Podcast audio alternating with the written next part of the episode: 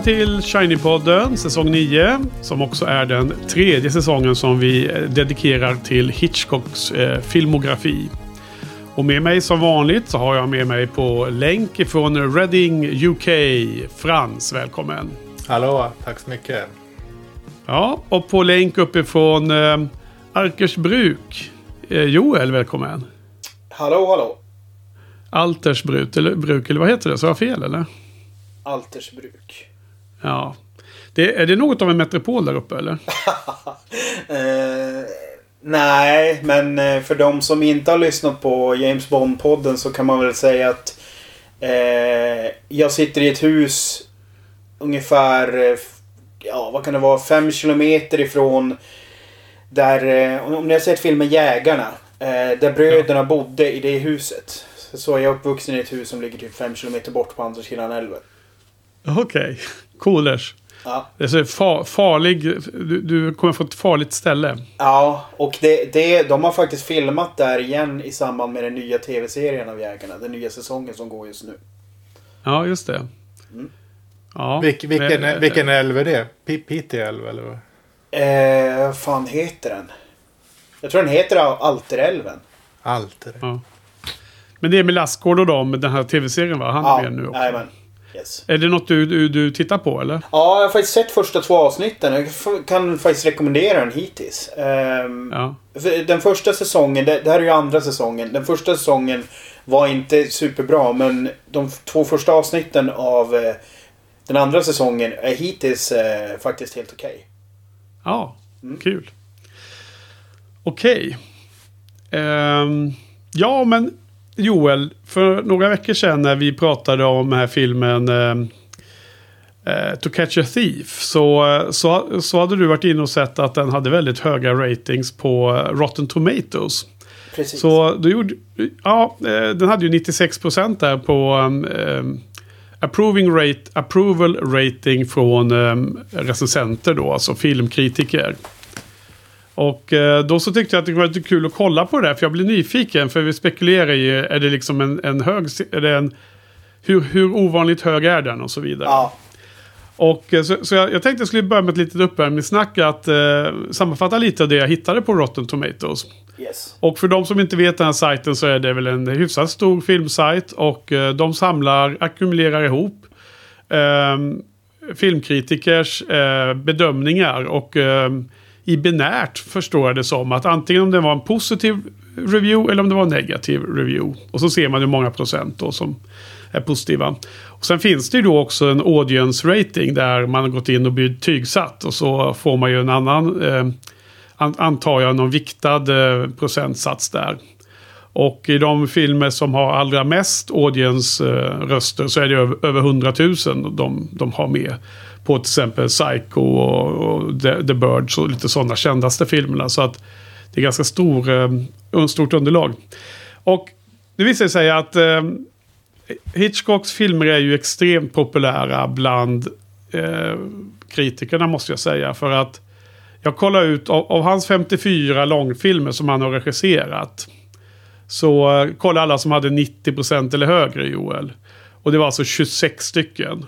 Det är en ifrån hälften. Vilket känns väldigt, väldigt högt. Och av de här 54 så är det till och med fem stycken som fått 100 procent. Mm -hmm. eh, alla kritiker tycker att de är eh, bra. Och av de fem så är det då tre tidiga filmer som då har bara ett fåtal kritiker. Så de tycker jag inte liksom gäller lika mycket för det är så få. Men av de mer kända filmerna så är det två stycken som sticker ut som hundraprocentare. Och det är från 1940 filmen Rebecca. Och det är också filmen från 1943, Shadow of a Doubt. Så det här är de två kända filmerna som har 100%.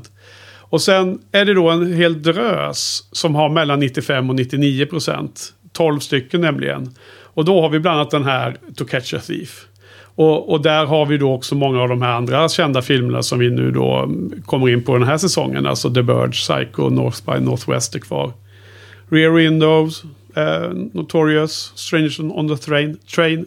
Så det är ett, ett, ett, gäng. Och sen är det då nio till då som har mellan 90 och 94. Så att nästan 50 procent av hans filmer har så högt. Så att... Eh, Uh, och nu har jag inte egentligen ut, uh, kollat vidare för att se vad andra kända filmer har. Så det var lite synd. det skulle kanske ha kollat. Men jag gjorde en annan uh, koll. Och det är liksom vad tycker audience bättre om filmerna eller kritikerna? Då visade det sig att i alla fall utom en på alla 54 filmerna så var, hade kritikerna högre procent än audience.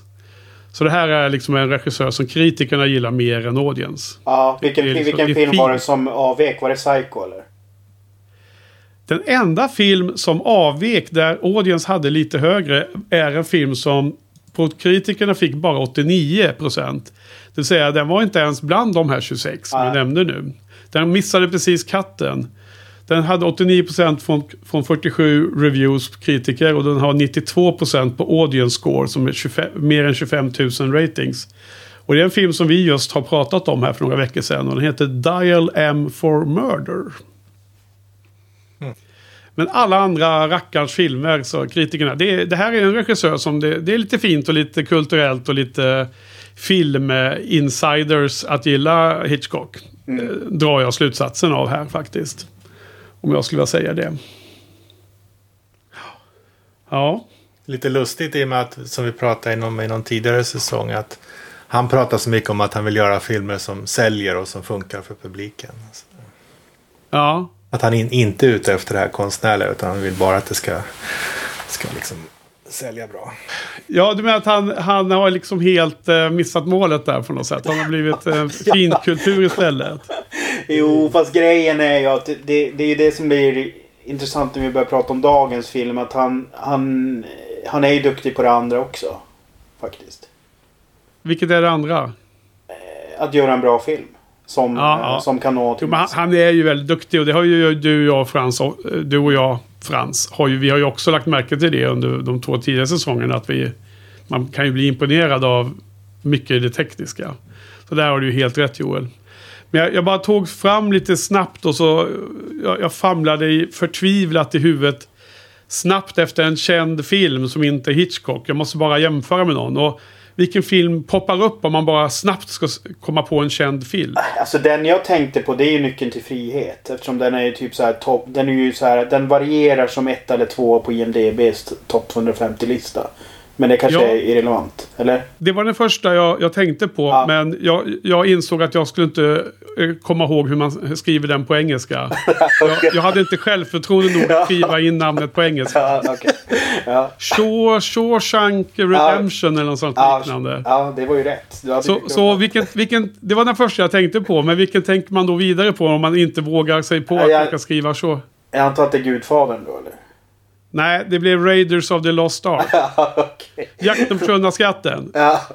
95% på kritiker. Kritiker, 79 reviews. Och audience slår kritikerna med 1%. 96% approval på 250 000 ratings. Mm. Ja. Ja, men det var lite kul. Så att, eh, ja, jag vet inte om det här säger så mycket om uh, Rotten Tomatoes. Uh, Uh, och jag vet ännu mindre om den säger något om uh, dagens film. Som vi då ska prata om idag. Så Frans, vilken film är det vi ska prata om idag? Av Hitchcocks uh, mästerverk. Mannen som visste för mycket. Here's what she said to me Que sera, sera Whatever The future's not ours to see. Que sera, sera. What will be, will be. Mannen som visste för mycket, ja, som då alltså The Man Who Knew Too Much. Och eh, den var ju då från 1956 då, har vi kommit in på. eh, det året. Det var också var två filmer därifrån. Um, så det här är en remake på hans egen film ifrån 35 eller vad det nu var.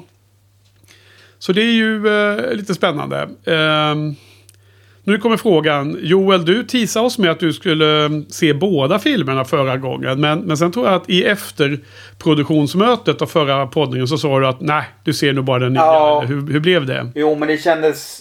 Från början så tänkte jag ja, men jag kan väl kolla båda. Men sen kände jag att det känns lite irrelevant eftersom det är den här filmen vi ska prata om nu. Ni har väl redan gått igenom originalet tror jag. Ja, det har vi. Ja, så då tänkte jag att då ska inte jag befläcka mig med den överhuvudtaget. Utan jag ska se det här som en första gångs eh, film liksom. Att jag inte har något jävla bagage från originalfilmen med mig. Nej, nej, men det kanske ändå var bra, bra tänkt där att inte besudla dig för att då hade du suttit och jämfört och bara det blivit en övning i jämförelser istället Precis. för att ta in den här. Men menar du att det här var första gången du såg den här filmen som vi ska prata om idag? Ja, det måste jag säga att det var. Jag, jag kom faktiskt inte ihåg... Jag har ju hört lite om premissen men jag kände faktiskt inte igen några scener överhuvudtaget. Så det här måste nog vara första gången. Faktiskt. Ja, vad kul. Men för dem då, alla lyssnare som då har suttit och tittat på den här filmen igår så ska vi då avnjuta eh, Letterboxd version av synopsis. Så att vi lämnar över till Frans med den eh, perfektaste Queens eh, English här. Ska då läsa igenom synopsis från Letterboxd. Varsågod Frans. A couple vacationing in Mor- Morocco with their young son accidentally stumble upon an assassi- assassination plot. When the child is kidnapped, to ensure their silence, they have to take matters into their own hands to save him. Det var lite liten, liten text här, ursäkta. Ja, det blir väldigt små ord också. Jag hoppas verkligen att det hörs mer i micken Frans. För att du mumlar någonting väldigt avlägset. Ja, det var sv- svårt att läsa. Ja. Okej. Jag vet inte, hängde du med eh, Joel? Ja, jo då. Men jag, jag, jag, jag såg ju filmen igår så att det var kanske tur. Ja. Okej, det, det var något om en semester och sen var det något om assassination där. Men vad säger du då Joel? Eh, take it away. Vad, vad, vad tyckte du? Du är den enda av oss som såg den här filmen för första gången. Ja, jag, jag är väldigt imponerad. Eh, nästan till golvad faktiskt. Jag är sjukt impad över hur bra den var. Eh, jag tycker att den har... Den, dels, dels så har den det här som vi berömde Dial M för. Alltså när, när, det, när den går, går och spelar på liksom väldigt naturalistiskt eh, skådespeleri och eh, handling. Eh, iscensättning. Och det är liksom gediget, gediget gjord. Eh, min enda lilla anmärkning är ju att det är ju en, eh, det är ju en back projection fest utan dess like. Eh, med drosker och grejer och Eh, ja, alltså det, det var något som jag störde mig på i början. Det var otroligt mycket back, back projection. Eh, men det, Mm. det får man ju ta. Det är ju en del av Hitchcock att 99% är gjort i studio på ett eller annat sätt. Eh, Jo. Men... Nej, jag, jag, jag blev ruskigt impad faktiskt. Eh, jag, ty, jag tyckte faktiskt att den hade... Hela den här kidnappningsgrejen med barnet. Hur det, hur det sker eh, nere i Marocko var väldigt gripande. Alltså jag, jag kände att jag blev väldigt involverad för att mamman spelade extremt bra. När, eh, när hon får reda på att barnet är försvunnet. Det, det kändes inte som en 50-tals eh, scen. Utan det kändes, alltså... Det kändes som om det var typ nu. Alltså hon var jätteövertygande. Det, det var lite Bergman över det hela där. Alltså det var ju bättre än Bergman. Men, men, men. Ja, det, det, det, är intressant att du säger det. Därför att jag, jag tänkte faktiskt på scener ur ett äktenskap på den här middagsscenen. Eh, som jag berättade om för dig Henke. Eh, På, här- på restaurangen med Ja, den här lite precis. låga Middagsscen. soffan som James Exakt. Stewart försökte sätta sig i. Ja. Ja. Precis.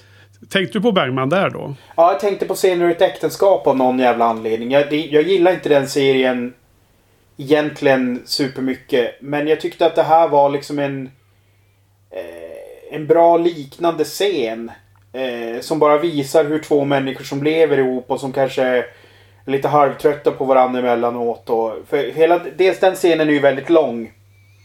Så att det, det, först är den komisk att han kan inte sitta ordentligt. Så de får byta plats på den här soffan då. Och så sen så blir det då ett eh, samtal med de här två gästerna som sitter bakom dem. Eh, där de hamnar fyra runt bordet.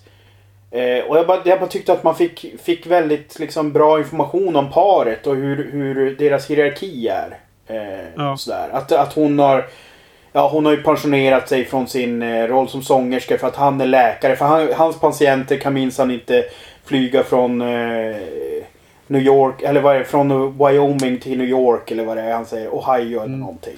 Så att hon har ju fått ta baksätet där. Jag tyckte det var väldigt så här, fan jag blev återigen så här impad att det kändes ganska modernt anslaget med hur det där porträtteras. Mm. Alltså det verkar ju mm. inte som att hon riktigt är så nöjd med det. Nej, hon, eh, hon pikade honom för det i alla fall. Ja, exakt. Så, så även om hon var... Jag, jag kände inte heller att hon var nöjd med det, men även om hon skulle ha funnit sig till rätta med det så, så hade hon ju i alla fall det som en lite... Det, var, det kändes som att det var en sån standard... Eh, eh, så här, att de retar varandra lite och grälar lite om det. Fast det kändes som att det inte var ett riktigt gräl också. Utan det var mer sån här en jargong som kanske det paret hade internt. Absolut, men, men det, är ändå, det är ändå intressant för att det här är ju fan 56 alltså. Ja. Jag vet inte om jag kan komma på på rak arm så, så många så realistiska skildringar på det här sättet från den här tiden som är annat än eh, att det ska vara slapstick eller att det liksom är eh, film noir. Liksom, där det är jätteorealistiska förhållanden. Det var därför jag kände lite så här scener ur äktenskap-vibbar. Mm. Ja, jag förstår kopplingen. Ja, nej, men så du var, låter väldigt positiv. Vad, vad kul. Um, så Frans, ska du eller jag köra nu om vad vi tycker? Det är upp till dig. Jag köra lite så får du avsluta med, med uh, fanfarer och uh, fyrverkerier. Jag, var ju, jag är nog den som kanske var minst nöjd den här gången. Um, och jag kommer ihåg att uh, att jag tyckte nog att den här filmen var ganska slätstruken när jag, när jag såg den här versionen förra, första gången för länge sedan. Och tänkte mig nu att nu skulle den nog växa ganska mycket. För eh, så vitt jag kommer ihåg Frans så var jag ganska, vi var, både du och jag var ganska positiva till den här äldre versionen han gjorde. Ehm, eh, den vi redan har sett då i en tidigare säsong Frans. Men jag måste säga att jag var ganska så här, oengagerad mest hela filmen igenom. Och det, och det trots, trots att det är James Stewart liksom, som ändå är ganska kul att se alltid nästan vad han gör. Men jag, jag, fick aldrig riktigt den där bra känslan från, för, från Doris Day. Som spelar frun där då, då. Även om du säljer in det som bra Joel. Jag, jag köper vad du säger men jag tyckte aldrig att det blev så spännande med deras dynamik. Liksom. Eh, och den där ungjäveln som var så irriterande hela tiden. Det var sket jag var ganska oberörd av att han var kidnappad.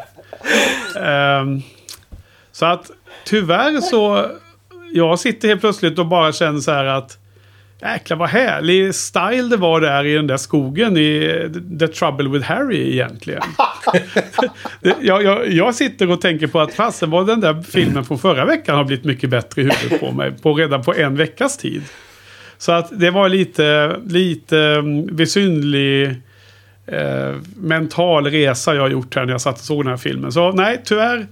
Eh, inte supersåld på detta. Eh, fanns ju en jätterolig scen och det var ju det du redan har nämnt då när James Stewart skulle sätta sig i en alldeles för låg soffa och få, få plats med sina knän och ben och fötter. Det var, det var väldigt festligt.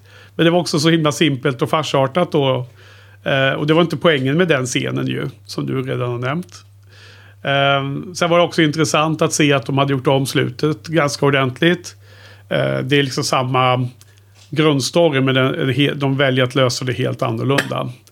Och eh, jag vet inte Frans, vi kan ju kanske fundera lite på det senare i avsnittet om om det original eh, slut actionscenen var bättre eller om det här var bättre med ambassaden och allt det där. Eh, men jag, nej, jag var ganska sval. Så över till dig Frans. Vad tyckte du? Är det här eh, en bra film? Har du sett den många gånger?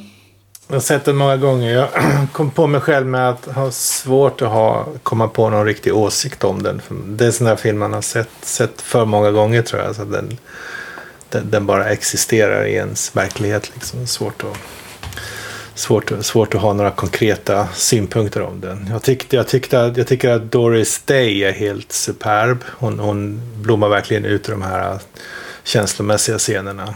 Sen så, sen så tycker jag att jag skönjde lite att hon nästan var lite uttråkad i de mera i de, i de mera, i, i de mera mondäna scenerna där hon inte, inte fick spela ut så mycket.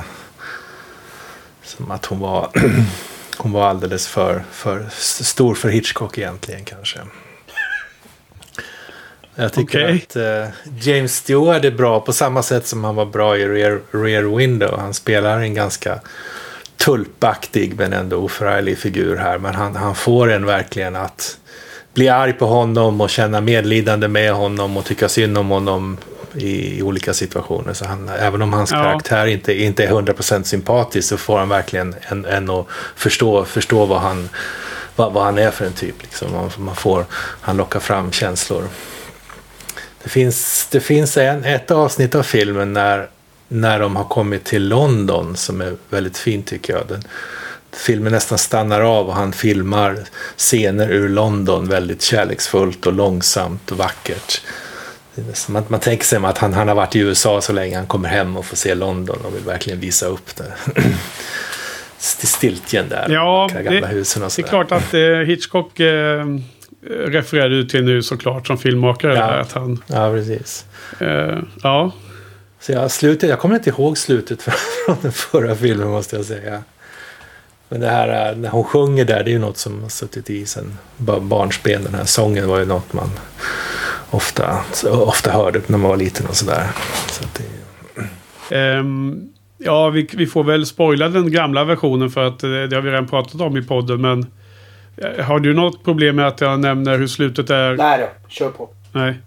Nej men alltså att mamman eh, beger sig till Albert Hall för att förhindra och, och lyckas förhindra mordet. Det är ju lika. Men i alla fall så vitt jag kommer ihåg Frans så avslutas den gamla filmen med en shootout vid uh, The Villains Lair. Alltså i övervåningen av kyrkan.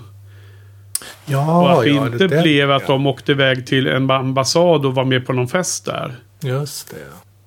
Eh, utan att det var väl, det var inte också någon form av anekdot där om någon polis. Eh, det var något verkligt fall när någon polis belägrade någon, något, någon, någon liga och det var någon shootout på någon, på någon adress i London som, som jag kanske blandar ihop filmerna, men det var i alla fall någon form av shootout. Kommer du inte ihåg det? Jo, när, när du säger det så. så det pappan var uppe på taket och höll på att ramla ner och skulle rädda barnet och så. Ja, just det. Jo, middagarna börjar komma, ploppa upp när du ja. berättar här. Men det är samma, det är samma musikstycke va? Och samma symbolslag som de ska ja, skjuta, skjuta men eh, Que Sera, Sera är väl inte med i den gamla filmen va? Nej, den, den var väl en helt ny låt för den här filmen va? Ja, precis. Så att det, eh, det klassiska stycket då som för övrigt dirigeras av film, film... Han som gjort score till filmen, han som jobbar med, med Hitchcock vid den här tiden. Som du visste vem det var för hans förra veckan. Vad hette han nu igen? Det är han som Bern, dirigerar. Bernhard Herrmann. Ja. Och jag såg det på, mm, eh, på credits och kände igen honom att det var han som stod och dirigerade. Så den, den klassiska stycket, vad det nu heter, det, det ska vara samma. Ja, men vad lustigt. Då har vi väldigt variation. Eh, Joel impad första tittning. Frans eh, gammal eh, nostalgisk pick som har sett så många gånger som man inte ens kan förhålla sig till eh, någon form av betygssättning. Ja, jag känner igen den där eh, känslan Frans. Och jag som nu har sett den för andra gången och var väl liksom ganska svag för det här. Svag, svag eh, mer, mer svag för filmen. Uh, inte så positiv. Men det var kul. Prata på. Vad tyckte ni var bäst av? Några fler saker ni vill alltså, lyfta? För, för mig var det en markant skillnad på James Stewart här jämfört med Fönster mot gården. Uh, alltså där, där spelar han ju en sån otroligt bufflig och skrytig mm. uh, person. Som också är ganska arrogant liksom och känns omogen.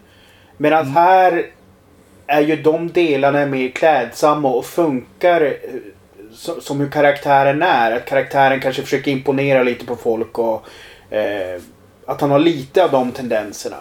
Men jag, jag köpte honom mycket mer som karaktär här. Och sen, sen, så tycker jag, jag håller ju med om att ungen är ju överlag otroligt eh, jobbig. Eh, och, och liksom eh, typisk barnskådis som försöker för mycket. Eh, men men jag, tycker, jag, tycker, jag blir ändå berörd av hur de spelar föräldrarollen. Just när de saknar, saknar barnet och hur de... Eh, ja, när de pratar i telefon med det och när de ja, bara visar allmän frustration. De, de scenerna köper jag väldigt bra. Och liksom jag, en annan film som jag tänkte på var ta mig fan den här um, Taken-serien med uh, Liam Neeson. Eh, som ju också har sådana här element. Liksom. Det här känns liksom som M, liksom 0,5 versionen utav Taken. Liksom. Det, I will pursue you, I will find you, vad jag säger. ja.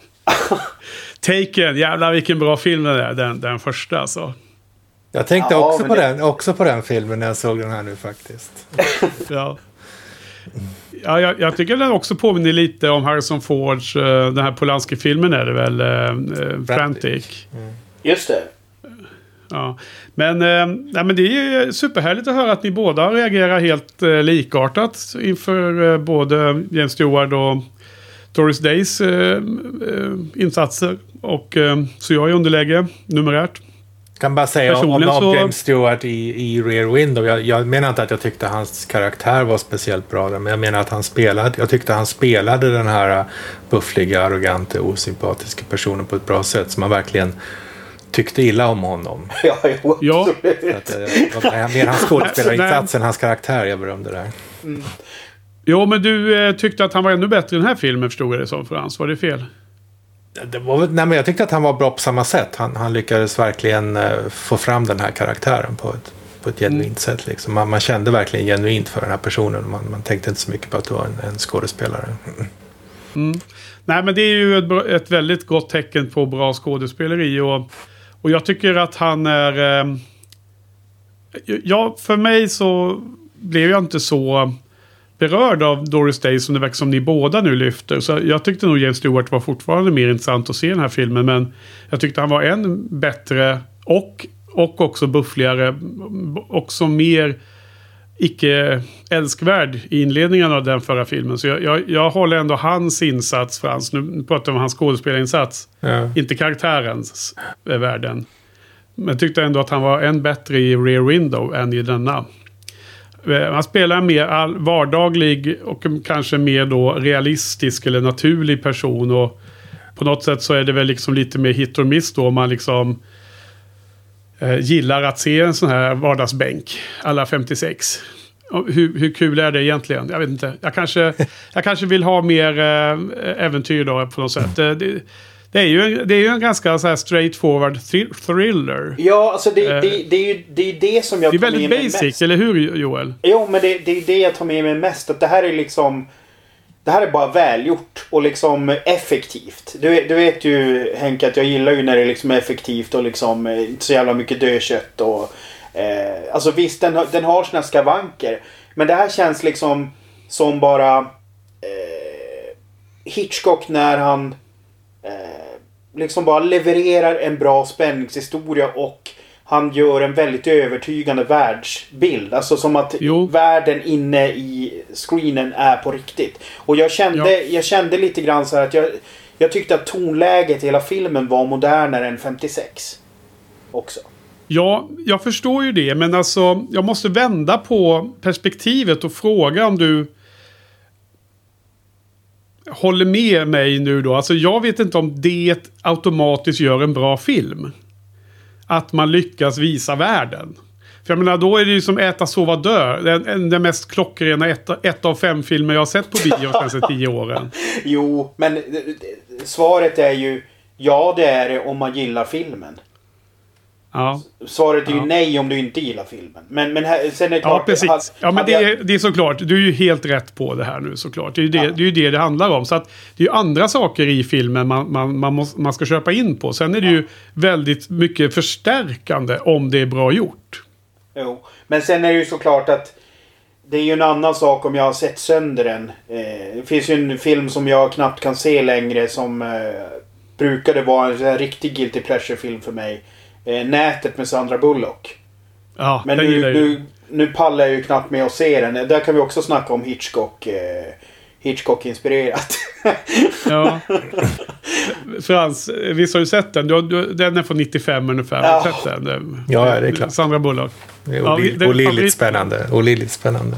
Ja. Men det var nog 20, Hennes 20 år. disketter och de gamla datorerna. Ja, alltså det, sen, sen det. lider den ju extremt av att de producerar den ju liksom precis fel år. Hade de gjort den typ ett och ett halvt år senare så hade den känts mycket modernare. Men de lyckades ju filma den i en gap, in, i en datatid som var liksom den var, den var ju modern då, men den blev omodern på typ 18 månader. Så att hade de bara väntat med att spela in den så hade den ju hållit mycket bättre också. Ja. Men, men den, den filmen har jag ju älskat väldigt mycket och, och sett till leda till den graden att jag knappt pallar med att se den längre heller.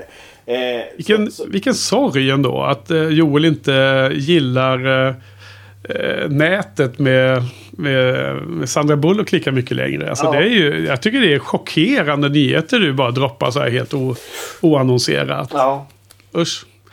Nej, jag, jag vill nog säga, jag vill nog, jag vill nog spänna bågen och, och, och droppa en egen bomb här i, då med anledning av detta. Och det jag saknar är kanske någon form av eh, lättsamhet i den här thriller ehm, eh, filmen eh, med det här thr- thrillerinnehållet. Att det finns en slags lekfullhet som jag saknar. En, eh, jag, kan, jag kan förstå det ni säger om att den är väldigt bra gjord och att de här skådisarna spelar de här helt hyperrealistiska personerna i ett par som har, vars barn har blivit kidnappat väldigt väl. Men det, det som du är inne på där, det, jag kanske inte tilltalas av den storyn rakt upp och ner. Och, så jag, min bomb är att jag säger att jag tycker att den gamla varianten är bättre än den här.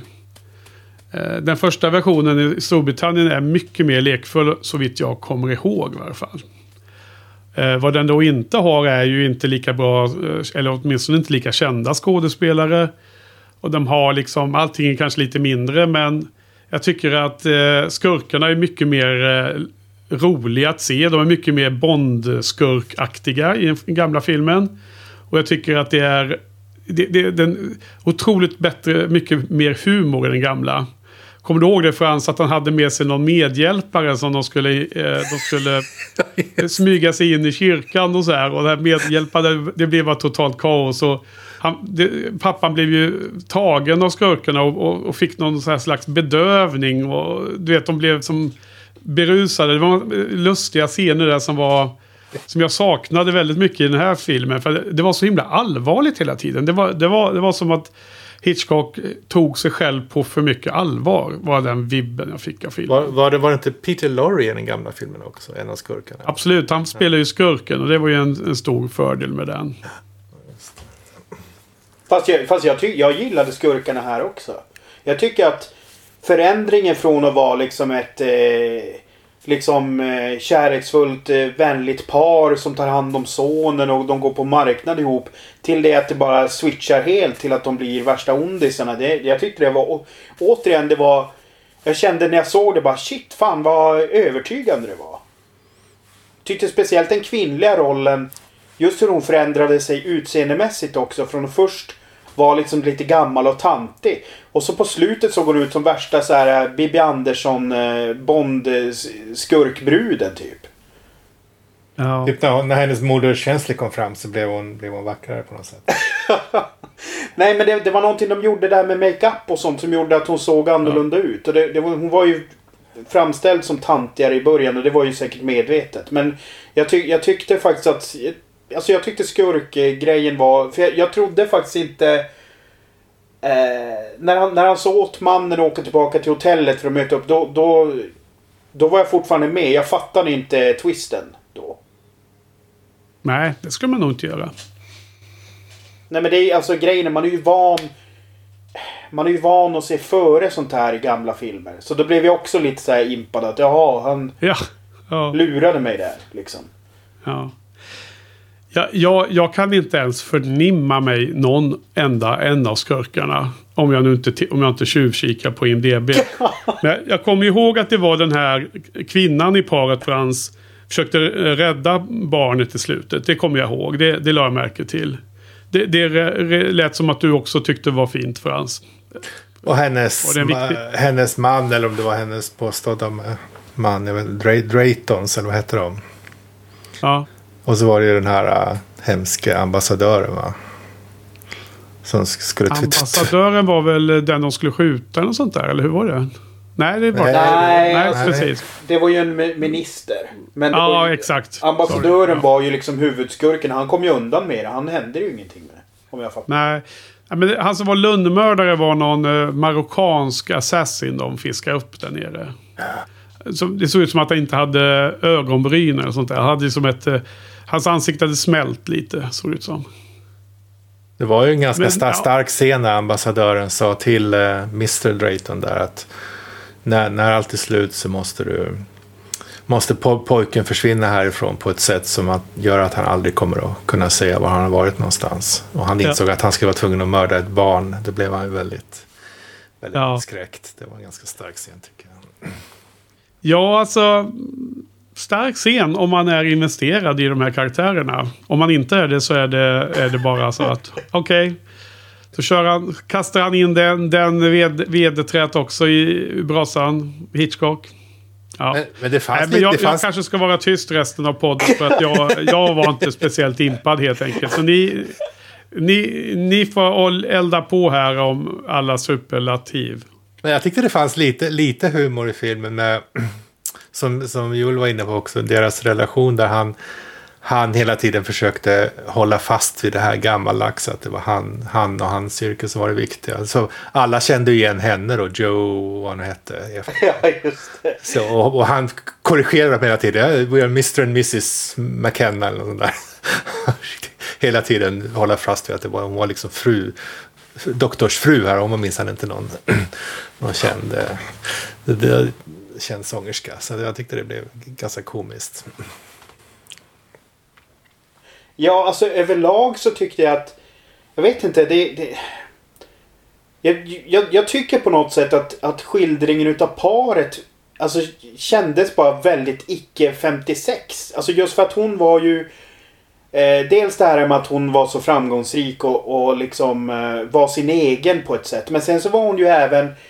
Hon var ju rätt drivande i det här med att hitta barnet också. När, när hon förstod det här att det var ett kapell och inte en person. Eh, och där, där har du en rolig scen om inget annat. När han åker till fel, eh, fel person först. Det var ju en otroligt kul scen. Ja, i alla det. fall. Hon, hon, hon tar ju initiativ sen och bara åker direkt till det andra stället. Så att hon är ju hela tiden... Alltså det är lite som det här när vi har snackat om Bondfilmerna Henke. Att, att på 70-talet så gjorde de Bondbrudarna till liksom mähän och bihang och de liksom bara är kuttersmycken. Medans eh, eh, 60-tals Bondbrudarna var oftast eh, mer eh, ja, sina egna karaktärer. Och det tycker jag lite grann samma känsla här. Alltså nu överlag så har Hitchcocks kvinnoporträtt varit ganska bra. Eh, men jag tycker nog att det här var liksom... Eh, jag, gillade, jag gillade porträtteringen här och det... Det har dels med dialog men sen även hur hon spelar. Men jag tycker framförallt att det syns att det är skrivet eh, så här. Det, det, jag, tycker, jag tycker inte rakt av att det bara är hennes porträtt. Utan det är ju mycket i dialogen också. Mm. Mm. Är det inte lite så att han, han är den som, vad ska man säga, som i, i det, på den tiden traditionella samhället skulle vara den viktiga starka personen. För han var Ja. doktor och han var man. Men, men i allt som händer så är det hon som är den starka, drivande, kraftfulla personen som, som tänker rätt och gör rätt hela tiden. Medan han, han hela tiden är lite, lite vek och lite velig och fattar fel beslut och sådär. Ja, absolut. Så kan man... Alltså jag, jag tycker i alla fall att det finns en, en, en skön eh, dynamik mellan dem som funkar. Och det är väl egentligen kanske också vad man kallar någon slags personkemi. Eh, bara överlag. Men, men det, återigen så är det ju, uppfattar man inte det då, då kanske det går, flyger över huvudet helt och hållet. Ja, eller, ja, jag ser allt det, det ni pratar om där, men jag tycker inte att filmen är speciellt intressant. Oavsett det.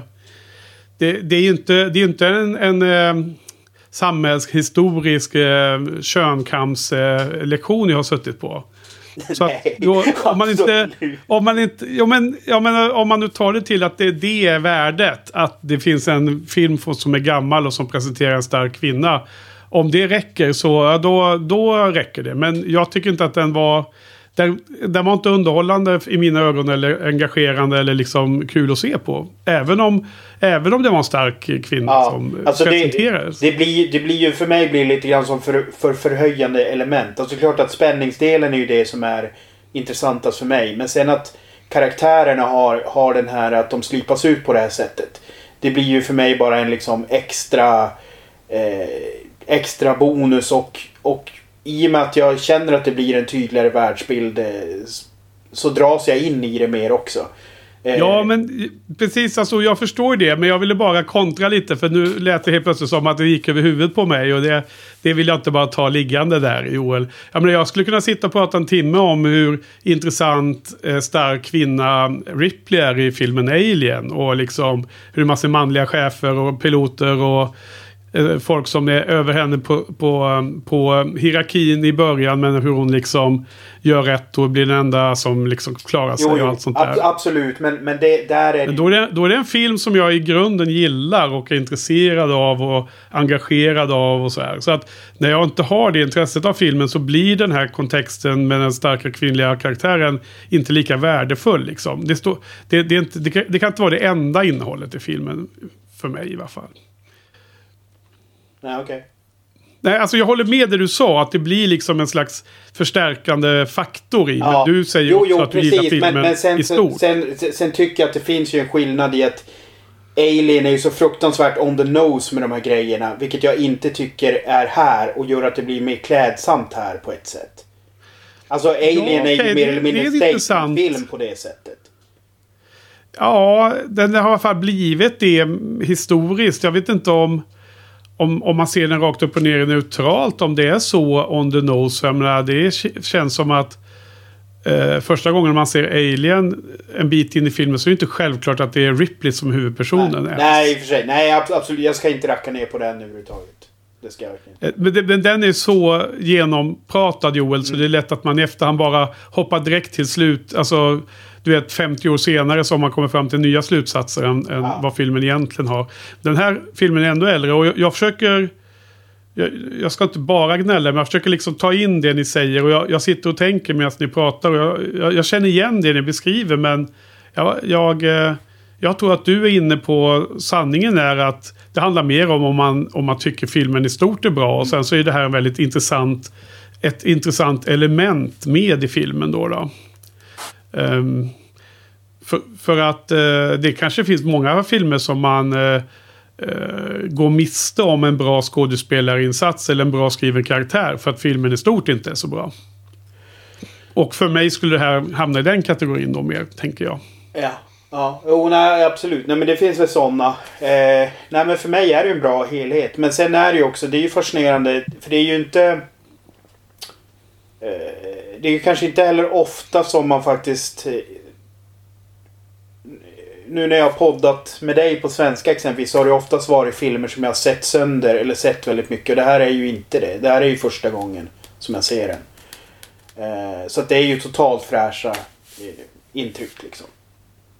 Ja, men det är, det är en kul eh, ny typ av dynamik och nytt, nytt typ av samtal. Så det är, det är bara positivt. Det välkomnar vi. Eh, Frans, jag kastar över en fråga oplanerat till dig här som du får fundera på och besvara sen om du vill. Eh, jag representerar kanske mer i den här dialogen att jag, jag vill liksom ha njutningen av filmen rakt upp och ner idag. Medan Joel refererar ganska mycket nu, om jag får lägga orden i din mun Joel, men att du refererar mycket till att den ändå är ifrån 1956. Som att det är en ganska viktig faktor i sammanhanget.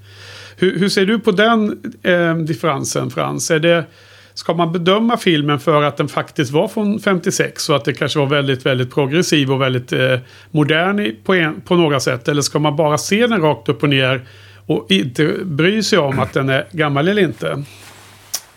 Jag har ingen åsikt. Får göra som man vill. Jag menar för mig. När man såg den här som barn, då var den ju ganska ny. Va? Den var ju betydligt nyare än eh, nätet med Sandra Bullock är nu till exempel. Man såg, Eh, när man ja, såg den här på precis, det var den ju. 70 70-talet så var det ju bara Ja. 20, drygt 20 år gammal. Jag fick ju räkna lite där, men det, men det stämmer ju. Ja. Yes, så att, Fast det känns ju inte så, men det stämmer ju. Nej, nej men, men det, det, jag har inte riktigt det. Jag har aldrig, aldrig tänkt med den, på den frågeställningen. Nej, men generellt sett, har du någon åsikt? Har du någon personlig preferens eller åsikt i den frågan när det gäller film generellt sett? Nej, det tror jag inte. Men när man ser gamla 30-talsfilmer som Gilda till exempel. Man, man sitter ju inte och tänker på att den här var bra för 30-talet. Man sitter och tänker på att den här var bra som film. Liksom. Punkt slut. Ja, men då har du besvarat min fråga med att du inte värderar film efter när den var gjord. Fast, fast, det, fast det gör inte jag heller. Nej. Alltså, alltså för mig är det inte så här wow, det, det här för att den är, den är från 56 och han var först med en massa grejer. Utan det är ju mer, det är bara allmänt eh, jävligt bra liksom. Ja. Eh, sen är det så här, Ja. visst jag kan se på filmen att den är inspelad på eh, längre tillbaka. Men jag menar skulle jag gissat så hade jag lika gärna kunnat trott att den hade varit inspelad på 70-talet. Kanske i början av Ja. 70-talet. Okej. Nej, men alltså jag förstår Joel och jag vill inte kasta dig under bussen om att ha den åsikten att du bara gillar den för att den var gammal.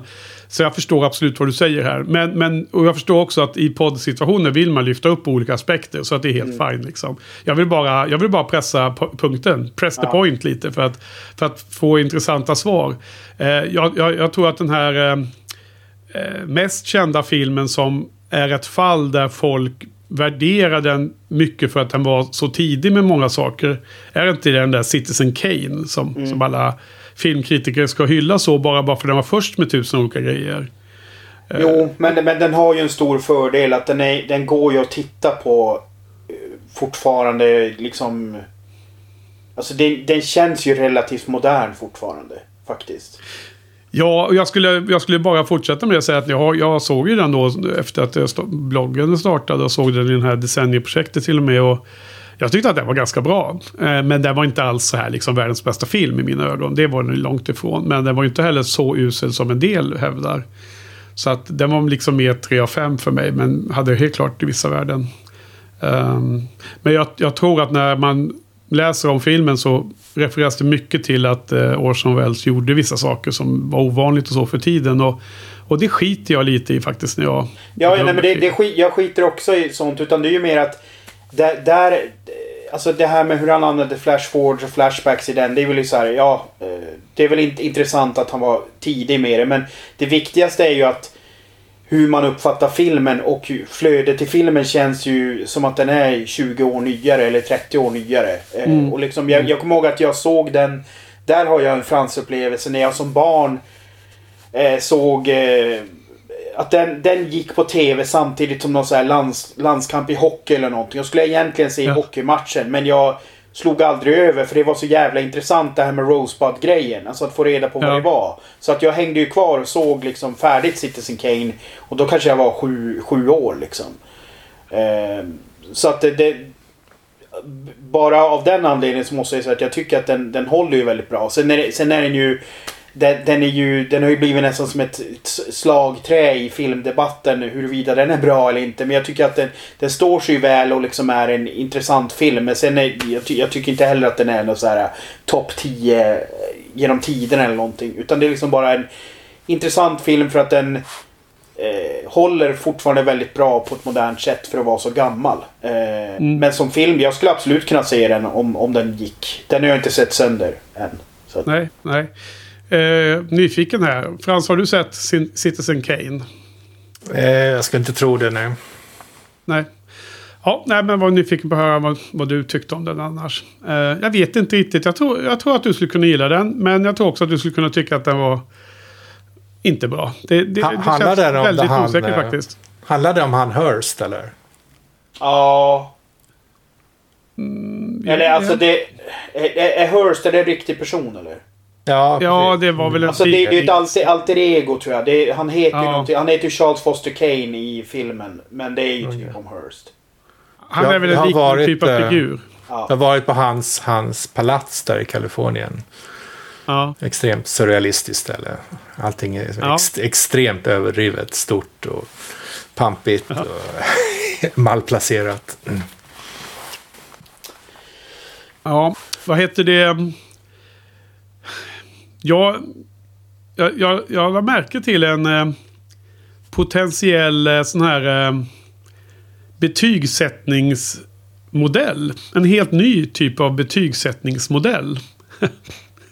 Ni vet, betyg 1 av 5 eller betyg 1 till 10 eller ja, Rotten Tomatoes som har någon slags ackumulerat eh, procenttal av godkända reviews och allt sånt där. Med godkänt betyg. Eh, jo, du, eh, du kollar på en film hemma, du sätter i din Blu-ray och du kollar klart och du tyckte att den var väl eh, eh okej okay, eller den var jättebra, den var jättedålig, någonting, whatever. Sen stänger du av Blu-ray-spelaren och så ramlar du in i reklam-tv. Kanal 5 eller 12 eller 8 7 whatever. Och så kommer du helt plötsligt in i en annan film. Och då är den, den känslan du får när du byter till en annan film kan användas för att värdera vad den, vad den filmen du egentligen hade valt att se hur, hur den stod upp emot liksom någon sån här eh, film som går på reklam-tv. Så för mig hände det ju detta då, häromkvällen. Jag hade sett klart på den här, stängde av och så då kom jag in på, jag tror det var TV6. Och då visade de eh, Den vilda jakten på juvelen. Med Michael Douglas och Kathleen Turner. Och den var ju så otroligt mycket bättre än The Man Who Knew Too Much. så jag insåg att äh, den här Hitchcock-filmen var nog ingen riktig favorit hos mig. Alltså. Ja. ja. Ni verkar inte impade alls. Nej, alltså det, det är en bra film också. Men, men jag har en liten fundering. Det här när de kommer till London där och de får prata med en polis eh, på flygplatsen. Och han berättar att deras eh, barn har blivit kidnappat. Alltså jag, där satt ju jag och väntade på nätet-twisten. Du vet när FBI-agenten kommer för att hämta Sandra Bullock när hon är som lägst på... När hon är häktad liksom och allt är emot henne. Och då, ja. då får hon ju reda... Då, då när, när FBI-agenten kör henne därifrån så um, fattar hon ju att han är en del av konspirationen. Och då tänkte jag ju att polisen är ju en del av konspirationen för de har ju inte berättat för någon att ungen har blivit kidnappad. Mm. Men eh, ja. det, så blev det ju inte. Men jag kände att det var ju uppeggat för det. Ja, ja men det var, eh, det var um, minst eh, 30 år för tidigt. Sådana saker kommer ju senare i filmvärlden. Det var, ju, det var ju samma sak. Var det med Patrik vi pratade om det? Om att eh, det här med att eh, vad heter hon, Grace Kelly skulle varit den nya The Cat i uh, To Catch a Thief. Det var ju, no, det var ju sådana hyss som man kom på i, i filmmanus mycket senare liksom. Att den, den twisten hade varit underbar i, i den filmen. Men ja, nej, men det var, ju, det, var ju, det, var ju med, det var ju med Frans, det var inte med Patrik. Nej, men det var ju kommentarerna efteråt. Ja, ja okej. Okay, ja, okay, ja. eh, kommentarer jo, jo, precis, på Shiny-podden. Jo, men vi, vi snackade om det i podden också. Nej, men absolut. Nej, men så ja. det var lite förvirrande. Sen, sen den delen som jag... Eh, om vi nu ska börja eh, gå liksom i betygssnackshållet. Det som gjorde att den kanske inte når hela vägen fram för egen del. Det var jag tyckte ju att det här slutet kändes ju som ett andra påklistrat slut. Och då visste jag inte om att det var ändrat. Jag personligen tyckte att de skulle ha löst det vid eh, eh, konserthallen. Eh, jag, jag, kände att det, det, blev väldigt krystat med den här ambassadgrejen. Men då, men då fick man en eh, in-movie live eh, singing performance fick man till där med Doris Day. Ja. Eh, alltså det, jag, jag fattar ju också att det, det låter ju som på er att, att det nästan kanske var också ett, ett måste när han skulle göra om filmen att de gjorde den lite annorlunda också. Eh, med slutet. Nej, har vi sagt det? Ja men du sa ju att slutet var annorlunda. Ja, ja, men eh, jag vet ingenting om det var Nej, nej men alltså det, nej, men min, mitt antagande blir att producenterna kanske säger okej, okay, ska du göra om, ska du göra en remake på en egen film, då måste ju slutet vara annorlunda i alla fall. Ja, ja. ja precis. Det var lite överraskande. Jag var lite förvånad. Jaha. Nu kommer en shootout tänkte jag. Härligt, men det blev ju inte. Ja. Det var en sing-out ja. Vad sa du? En sing-out istället. Sing-out blev jag, precis. Det är min mamma började skrika där, ungjäveln. De kanske hade Men fått du, så mycket, äh... mycket betalt av äh, sångskrivaren att de var tvungna att sjunga den här låten ett visst antal gånger. Ja, precis. Och det blev en stor hit för det är en sån där evergreen-låt som man känner till än idag ju. Ja. Måste ha blivit en jättehit ju. En, en annan lite rolig scen måste nämna är ju den här, när de, ska, när de ska mörda den här killen så är det ju ett, ett tio, tio minuter långt körstycke som mitt efter tio minuter ungefär så kommer det ett symbolslag och då ska han skjuta. Så att det, ja. det, det, dränks av det här symbolslaget. Och innan det här när de repeterar så, så så berättar ju en av skurkarna för lönnmördaren. Han säger jag måste, jag måste visa dig precis var i musiken du ska skjuta så är du beredd. Och så spelar han typ en ton före för sin passlaget. Ja. Ingen chans att känna igen. Nej, det var, det var ganska dåligt implementerat för att det visade sig senare att att lönnmördaren hade en, en medhjälpare som läste noterna och visste exakt vad de var. Ja. Så att det var ju den där att visa med skivspelaren blev ju lite så här eh, malplacerad, håller med om det. Ja, men det var ju mer som en, eh, det var ju mer som ett misstag såg jag. Mer som en dåligt skriven scen eller? Nej, men det, såg, det såg, ni, såg ni det som en, en humorscen från Hitchcock? Ja, fast jag tror nog det är väl så här. De har väl någon testvisning och så kände de att de behövde den där scenen för att publiken mm. kanske inte förstod eller någonting. Ja, precis. För, för att titta. Det var tusan. Körde man verkligen med testvisningar på 50-talet? ja, det är mycket osäkert. Jag ja. vet inte, jag har inte koll. Bara... Eller, så var det, eller så var det Hitchcock som, eh, som eh, ville vara säker på att budskapet gick hem. Mm. Ja, nej det kan vara så. Eller så var det så att det var den andra scenen med hon medhjälparen som stod och läste noterna som kanske var adderat. Just för att han tyckte att det var en rolig scen med, med skivspelaren och sen insåg han det att det här funkar ju inte liksom. Det måste vara något annat sätt han hänger med i musiken. Ja, eh, just det. På tal om Hitchcock då såg vi något cameo då. Det missade vi ju i förra filmen. Eh, vi höll på att spekulera och Frans eh, föreslog att det var Hitchcock som låg där med sina stora fötter i slutet, slutet då när man filmar liket från fotvinkeln igen. Men sen såg jag det efter poddningen. Det var ju lätt att kolla upp på internet och visade sig att den gode Alfred var ju med faktiskt i full, full i, i bild då.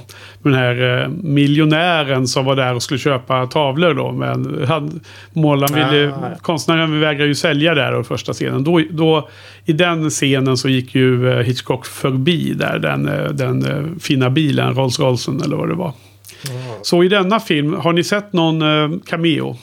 Jag vågar knappt säga, men det, var han, var han, kom han inte vara gående i, i början där i Marocko någonstans? Såg man inte honom flimra förbi kameran? Där? Mycket möjligt alltså, för jag missade honom den här gången och jag har inte kollat upp, men jag utgår från att han var med någonstans.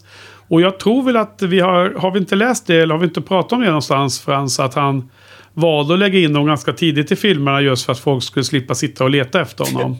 ja, just det. Som att det blev ett problem att folk eh, fokuserar inte på filmens innehåll. Så han var säkert med i början och då, har du, då vann du eh, priset den här veckan Frans. Du har sett honom där tidigt. Om, om det stämmer ja. Annars så får jag skämmas två veckor i rad. Annars får du då själv, själv, själv plåga med riset. Ja, det, det blir väl ändå. Ja, jag vet, men lite extra långt. Mm. Ja, eh, ni, har, Frans, har du några mer, eh, några andra funderingar runt denna film? Eh, nej, det har jag inte tyvärr. Nej. Men vad härligt. Vi ska, ska vi dra lite betyg då? Då får du börja Frans. Du, du, som, så, du som tidigare sagt att du inte ens kunde bedöma betygsmässigt måste ändå komma upp med något här nu. Snyta ja. fram något ur näsan. Det blir en självklar trea. Gemytligt, eh, hemtrevligt, igenkännande, mysigt. Men inget, inte så här superengagerande. Nej. Sen är det jag då. Eh, ja, jag hoppas verkligen inte att jag har lagt en blöt filt på hela tillställning här med min negativi negativism över den här filmen. Men eh, Ja, jag eh, vill säga att jag, jag köper er assessment och framförallt du Joel som har pratat om att det är väldigt bra gjort. Det, det köper jag till fullo. Men jag, jag går bara på ren liksom, eh, känslomässig reaktion och känsla i magen och så när man såg filmen. Och det var väldigt negativt för mig. Så, men självklart är det ju inte en 1 av 5. Alltså det var inte dåligt så. Utan det är ju mer att det var ganska o, o, o, eh, har jag sagt redan. Men lite så här mellanmjölksaktigt. Det där som man ibland sammanfattar den här känslan med. Och, så det blir en 2 av 5 för mig helt enkelt. Och du då Joel, nu får du, jag tror att du, du, du kan eh, rädda upp situationen här nu i podden med, ja, med, det, det, med blir, det blir ju den, den starkaste fyra man kan få. Är det så? Mm. Ja. Coolt. Härligt. Vilken, vilken, eh, vilken eh, spridning. Det är fascinerande. Mm. Ja.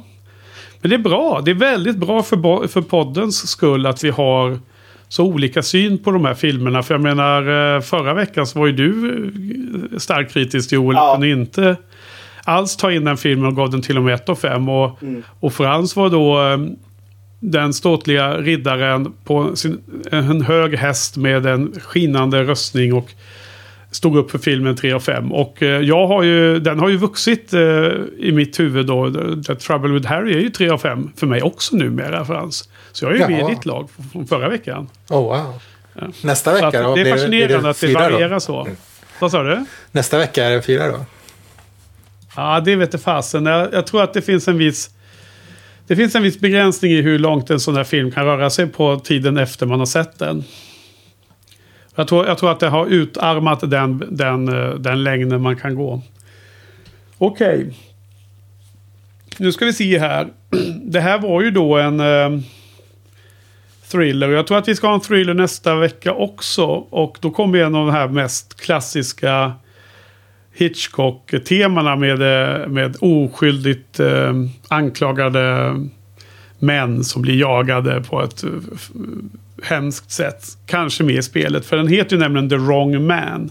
Och det är en film som jag inte har sett än, så jag vet inte vad den handlar om. Jag- går bara på titeln och gissar att det kanske handlar om någon oskyldigt anklagad.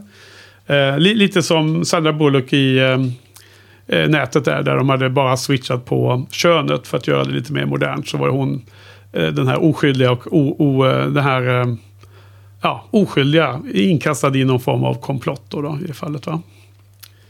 Så, The Wrong Man. Eh, jag, jag utgår som vanligt Frans att du, jag utgår från att du har sett alla de här som är kvar va? Någon gång? Jo, ja. Jo, nej, den här var länge sedan. Jag, jag minns inte så mycket av filmen. Jag minns däremot hur otroligt engagerad jag var när jag såg den. Ja, Och, eh, och, och lång, lång tid efteråt. okej. Får Okej, se om det, om det är på lik, likadant den här gången. Ja, vad spännande ändå. Eh, Tisande mm, liten intro. Du då Joel, har du sett denna film? Det är också en 56 för övrigt. Ja, nej, jag tror inte det. Nej? Vad bra, men då har vi två stycken som, som ser den för första gången. Det blir en ytterligare en ny nivå av dynamik här då. Mm. Okej, men eh, då säger vi väl så. Så är vi, eh, vi klara för den här veckan. Och eh, jättekul grabbar. Då tackar jag. Tack Frans. Tack Joel. Tack, tack. Och så får vi tack, tack, tack. Och så får vi tacka till publiken. Och på återhörande nästa måndag. Hej, hej.